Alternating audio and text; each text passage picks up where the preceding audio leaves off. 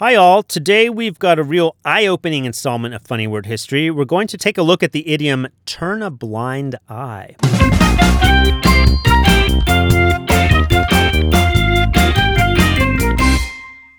To turn a blind eye means to pretend not to see something. Sometimes a person turns a blind eye because they have an agenda or an incentive to look the other way.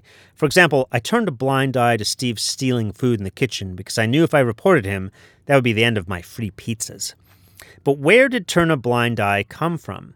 The phrase has often been attributed to late 18th and early 19th century Admiral Horatio Nelson of the British Royal Navy. Apparently, the admiral was sent a signal via flag ordering him to discontinue an attack on the opposing ship during the Battle of Copenhagen in 1801. The aggressive Nelson, who had previously lost an eye in battle, lifted his telescope to his blind eye and said, I have a right to be blind sometimes. I really do not see this signal.